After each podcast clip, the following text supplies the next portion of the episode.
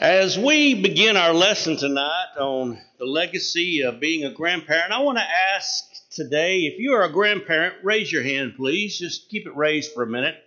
So we've got quite a few grandparents here. Now, you need to know if you raised your hand, I think you know it very well, that you're among a group that is classified, rightly so, as being insane. A, grandparent, as I said for years since I started preaching, grandparents don't think very clearly. Uh, they do things irrationally when it comes to their grandchildren. Uh, I always saw it in other people, but I knew it was an actual reality when I became a grandparent myself over a year and a half ago. You know, I've got a new granddaughter that is 12 days old, Laney Kate, in North Carolina. It takes nine hours and 15 minutes to drive to be where they are up in North Carolina. You know, I've actually done some thinking, and this will illustrate how irrational a grandparent can be. You know, I thought if I got in my car, I could drive that nine hours and 15 minutes and maybe eight hours and a half, and I could hold that baby for a couple hours and drive back eight and a half hours, and I could be home within a 24 hour period. And does that make sense? You know, it's one thing to think about something like that, but I was actually seriously contemplating that something like that could be a reality. Now, as grandparents, do you think that your life is going to have influence on your grandchildren? How about your great grandchildren? The answer is yes, absolutely yes. In Genesis chapter 5, we read an account of a man named Enoch, the son of Jared, the son of Methuselah, the father of Methuselah, Methuselah, the father of Lamech, and Lamech, the father of Noah. And you better believe that Enoch walked close to God, and because he did, Noah's father Lamech expressed that faith by the name that he gave his son. The name Noah means rest. And it was from this seed, the seed of Seth, that Noah came. And Noah was faithful and he preached the truth of God for around 120 years, even though the people were laughing and mocking God while Noah labored day after day. And even though after 120 years of preaching, only eight people were saved. Grandparents, do you think your faith is going to affect future generations? Well, you better believe it will. You know, grandparents, we need to think about this question. Are we trying to live like Enoch did? I want you to listen to what the Hebrews writer said about Enoch. The Bible says in Hebrews 11 and verse 5 By faith, Enoch was taken up so that he should not see death. And he was not found because God took him up, for he obtained the witness that before he was taken up, that he was pleasing to God. Enoch, the Bible says, was pleasing to God. And he passed that legacy down to his children and even to his grandchildren and great grandchildren. Do you want your children, grandchildren, great grandchildren to maybe turn out like Noah did? Look at some of the fruits in Noah's life.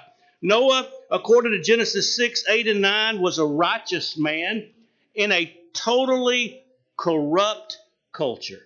The Bible says about the culture in Noah's day that the intent, every intent of the man's heart was evil continually. It's said in Ezekiel 14 and verse 14 that Noah, Daniel, and Job would deliver but their own lives by their righteousness. Noah was a man of righteousness. He followed God's instructions exactly. He didn't follow God's instructions just when, you know, it was convenient for him. He respected God's authority and he did what God said because that's who God was. And the Bible says, Thus did Noah according to all that God commanded him, so did he. And Noah preached this righteousness. He warned other people for not seeking the righteousness of God, the consequences that would come. In 2 Peter chapter 2 and verse 5, the Bible says God did not spare that old world, but preserved Noah, a herald, a preacher of righteousness, with seven others when he brought a flood upon the world of the ungodly. So I want you to notice with me that Noah totally submitted to God. He built the ark, he got in the ark, he had no twin diesels, no sail, no rudder, no paddle, no compass, no GPS. All he had was a total and complete trust in God. And here was a man who had never seen it rain upon the earth one time.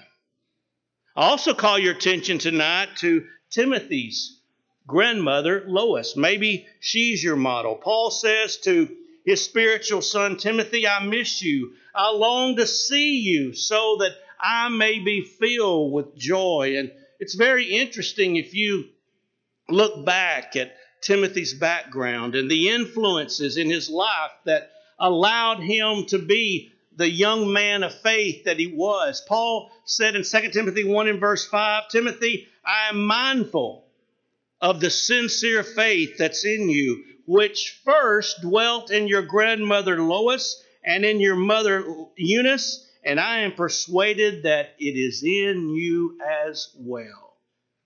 One of the significant contributions to the faith of Timothy was the fact that he had a godly and influential grandmother. A grandmother who passed her faith down to her daughter and then on to Timothy.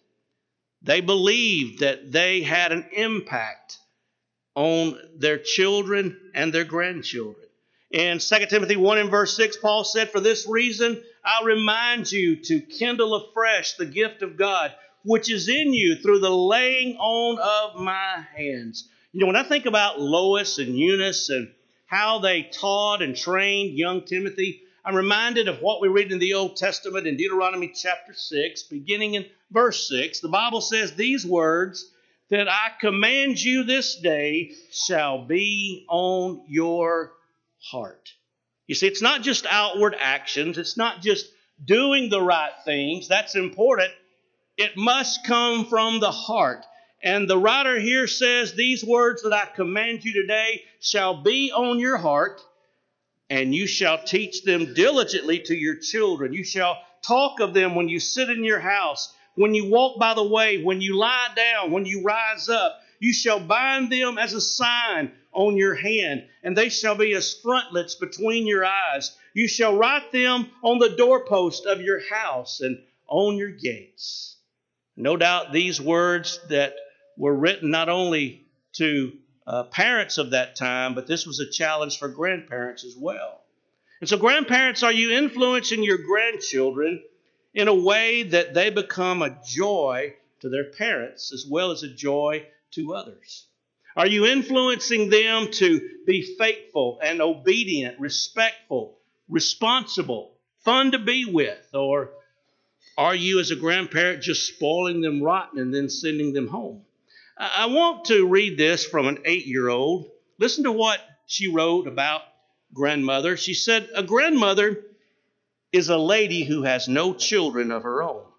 And so she likes other people's boys and girls. Grandmas don't have anything to do except be there. If they take us for walks, they slow down past pretty leaves and caterpillars. They never say hurry up. Usually they are fat, but not too fat to tie shoes. They wear glasses and, and sometimes they take their teeth out. They can answer questions like why the dogs hate cats and why God isn't married. They don't talk like visitors do, which is hard to understand. When they read to us, they don't skip words or mind if the same story is told over and over again. Everybody should try to have a grandma, especially if you don't have television, because grandmas are the only grown ups who always have time. Now, when you think about what this little girl wrote, I want you to consider the fact that there's evidence based upon interviews with children and grandchildren, and grandparents, I should say, that children need their grandparents. and grandparents need their children. This study shows that the bond between grandparents and grandchildren is second in emotional power and influence only to the relationship between parents and children. And so grandparents affect the lives of their grandchildren for good or ill simply because of the fact that they exist. Unfortunately, a lot of grandparents seem to ignore that fact to the emotional deprivation of the young. Of all these children studied, only 5% reported close, regular contact with at least one grandparent. The vast majority see their grandparents only frequently, not because they live too far away, but because the grandparents have chosen to remain emotionally distant. And these children appear to be hurt, angry, perceptive about their grandparents. One of them said, I'm just a charm on grandma's bracelet. You know, someone wrote a piece entitled The Heart of a Child. It says, Whatever you write on the heart of a child, no water can wash away. The sands may be shifted when billows are wild, and the efforts of time may decay. Some stories may perish, some songs be forgot, but this engraved record, time, changes not.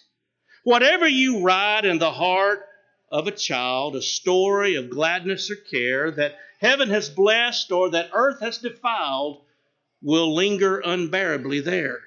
Who writes it has sealed it forever and a. He must answer to God on that great judgment day. And so, being a grandparent is not just a relationship, it's something that must be intentional. It's something that we must invest in. You know, there's some things that I want to suggest to you tonight that grandparents can provide for their grandchildren. First of all, a grandparent can teach children and grandchildren about God and about spiritual things. You know, we refer to Deuteronomy chapter 6 and uh, verse 6, where we are commanded there to teach our children diligently in every aspect of life. And so I call that a walking, talking kind of religion. It's not that we sit down and have a Bible study, but in everything that we do, there's opportunities to impress young hearts about God and how powerful He is and how loving He is. And so grandparents can teach grandchildren about God and about spiritual things. Also, grandparents can guide them toward good marriages by modeling a good marriage. Many times, grandchildren will look up to their grandparents as a model for marriage. Also, you know, don't curse and smoke if you don't want them to do so. You know, I myself have to especially watch my words when, you know, my particular team is playing, when my grandchildren are around. You know, when my team can't hit a free throw or they can't tackle the opposition for anything in the world, I, I have to watch and refrain from saying that word idiot that I commonly have to catch myself saying when my team is not doing what they're supposed to do. And so young people are very impressionable. Another thing that we can do is we can be consistent. We can follow through on things. You know, saying no to grandchildren is one of the hardest things that you'll ever have to do. You know, there's nothing that breaks my heart more than you know, seeing one of my grandchildren with a broken heart. You know, their lips quivering, the tears streaming down their cheeks. I mean, that that will just destroy the heart of a grandparent seeing that. And I have a difficult time with that, but sometimes we have to say no to our grandchildren.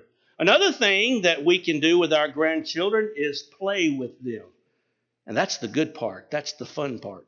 And I guess it gets kind of dangerous when you start kind of liking some of the songs that they are hearing on television about Barney and Sesame Street and things like that, or you know the, the, the toys that these kids have today are, are just amazing.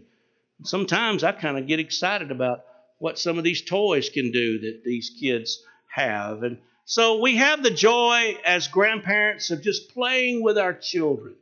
And that's something that we can never get back for as long as we live. It's time well spent. Maybe taking them for a ride in the wagon or taking them for a walk in the yard or sitting down and, and just uh, being there for them and spending time with children and play. Another thing we can do for our grandchildren is to tell them that we love them often. And certainly a grandchild ought never to doubt how a grandparent feels. A grandparent will tell that grandchild often, I love you. Also, we can look for the good things in grandkids and not just the bad. We need to focus on the positive and not just the negative. Another thing that we need to do is not pressure them too much to excel. You look at our world today, and from the time children get in the first grade, they've almost got to have made a decision about where they're going to go to college. Just seems like in our culture today, from a very early age, children are pressured to excel academically or athletically or whatever the case may be. I encourage grandparents and parents just encourage your children, as we say at Kids Sing, to do your best, whatever that is. Don't compare one with the other. You do your best. Don't ever quit. Don't ever give up. And then just leave the rest to God. Another thing we as grandparents can do is that we can believe them and believe in them. You know, a grandchild ought to just sense that grandma and granddad know that they can do whatever they endeavor to do. Another thing that we can do is share your life, the good and the bad, because grandparents can teach a lot to those grandchildren, and those grandchildren can learn a lot from their grandparents. Another thing that we can do is let them see how Christ has worked in your life and how He continues to work, even though maybe you failed miserably as a younger person. As grandparents, we can also point them toward heaven, as your time on earth is most likely shorter than theirs. Let them know how that all of us as a family, if we're faithful to God, we one day can live forever together in heaven. And grandparents can also talk to their grandchildren straight about sensitive subjects. That can be tricky sometimes, but you know, grandparents can have a, a way to do that meaningfully. But then let's switch gears and talk about some things you should never do. You know, a grandparent ought never to dishonor their parents. If you disrespect their parents, they will disrespect their parents. And, you know, that's simply not scriptural. A house divided against itself cannot stand. Another thing that we as grandparents struggle with perhaps is changing the rules. And we need to try to enforce and honor the rules that parents have. You know, bedtime is at 8 o'clock at home, Bedtime ought to be at 8 o'clock at our house, too, although we'll probably cheat on that just a little bit. Uh, if Johnny can't have chocolate at home, then he probably shouldn't have chocolate at grandma's house either. Now, I'm not saying that we as grandparents don't have certain privileges because I believe that grandchildren understand that there's a little bit of difference in what's allowed at home versus at grandma's house. You know, we've got a little plaque at home that says, what happens at grandma's house stays at grandma's house. And uh, that's a smart philosophy that both grandparents and grandchildren need to hold true to. You know, grandparents, I think, sometimes have a problem taking authority they had over their own children and extending that authority to both their children and their grandchildren. You know, God has placed the parents of the child in authority over the child and not the grandparents. And sometimes that can be difficult. We as grandparents need to realize that, you know, these children are not in our charge necessarily. They are in the charge of their parents. And oh, by the way, grandparents, you don't have the authority over your adult children anymore as well. They are adults and they have to make their own decisions. Another thing that we need to realize is we need to understand that God's accountability lies on the heads of the parents, and grandparents must not try to divide God's chain of commands. Then think about this as well. Never correct the parent in front of the child and be ever so careful when you try to do that. Some folks, grandparents, some folks, they just have to learn on their own, sometimes the hard way. Also, if there is a dispute, maybe there's a separation, maybe tragically there's a divorce in the family, grandparents don't take sides. You teach that child, that grandchild, to honor and to respect both of his parents. And also to a child, if you speak badly about either of his parents, you are generally speaking bad about him. But then let me suggest as well tonight that the role you play as a grandparent is going to be significant for future generations in this life and in the next. I want you to listen carefully to this. An investigation into the famed 18th century revival preacher Jonathan Edwards, who lived from 1703 to 1758. Notice this an investigation showed that 1,394 known descendants of Jonathan Edwards, 100 became preachers and missionaries, 100 of his descendants became lawyers, 80 became public officials, 75 became Army and Navy officers, 65 became college professors, 60 became doctors, there were 60 prominent authors, 30 judges, 13 college presidents, three United States senators, and one vice president of the United States. Now, another man who lived at the same time, Max Jukes, a petty theft, a petty thief, had 310 descendants who all died as paupers. 150 were criminals, 100 were drunkards, 7 were murderers, more than half the women were prostitutes. So, grandparents, you don't think we have an influence on the direction that our family may go in future generations? We have a profound influence on our family for generations to come.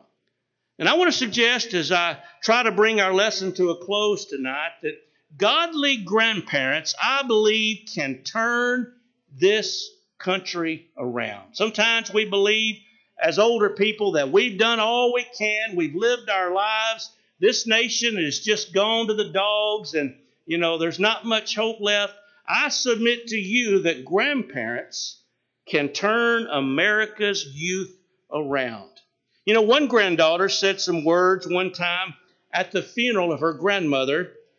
She talked about how grandma had shown her how to love her children, how to love her husband, how to be modest, how to be godly, and how to deal with her dad. But did you realize in America, every 24 hours, 3,000 children see their parents divorced? Every 24 hours, 1,629 children are put into adult jail. Every 24 hours, 3,228 children run away from home. Every 24 hours, 1,512 children drop out of school. And in that same time period, 7,742 teens become sexually active. But you see, as grandparents, we can help turn this around. We can provide a tremendous influence for our grandchildren, for generations to come, by what we teach and by the influence that we have. I want to close tonight with one more story. I hope you'll listen very, very carefully. The story says Pappy was a pleasant fellow. His face was quite drawn from age, but When he smiled, even his wrinkles seemed to smile with him. Pappy owned a pawn shop, and everyone who knew him respected him and adored him. There was a room in the back of his shop where he spent time tinkering with his own precious items. He referred to the back room as Memory Hall. In it were pocket watches and clocks, electric trains. Pappy enjoyed spending time in Memory Hall. Sometimes he would close his eyes to relive a sweet, simple childhood memory. One day, Pappy was reassembling an old railroad lantern, and as he polished his lantern, he heard the bell on the shop door. The bell had been in Pappy's family for over a hundred years, and he cherished it dearly. Pappy left Memory Hall to greet his customer. At first, he didn't see anyone. His customer was shorter than the counter. Pappy said, You know, how can I help you? And the little girl looked at Pappy with her big brown eyes, then slowly scanned the room in searching of something special. She said, I'd like to buy a present for my grandpa, but I don't know what to get. Well, Pappy began to make suggestions. How about a pocket watch? It's in good condition. I fixed it myself, he said. Well, the little girl didn't answer, and finally the little girl walked to the door. She wiggled the door to gently ring the bell. The little girl smiled with excitement. You know, this is just right. The little girl bubbled. Mama says Grandpa loves music. And just then, Pappy knew what she wanted. She wanted his bell. He didn't want to break the little girl's heart, but he said, I'm sorry, that's not for sale. Maybe your grandpa would like a radio. Well, the little girl looked at the radio and sighed, No, I don't think so. In an effort to try to help the little girl understand, Pappy told her the story of how the bell had been in his family for many years and that he didn't want to sell it. The little girl finally said, I guess I understand. Thank you anyway. Suddenly, Pappy thought of how the rest of his family was gone. That was, except for his estranged daughter, whom he had not seen in a decade.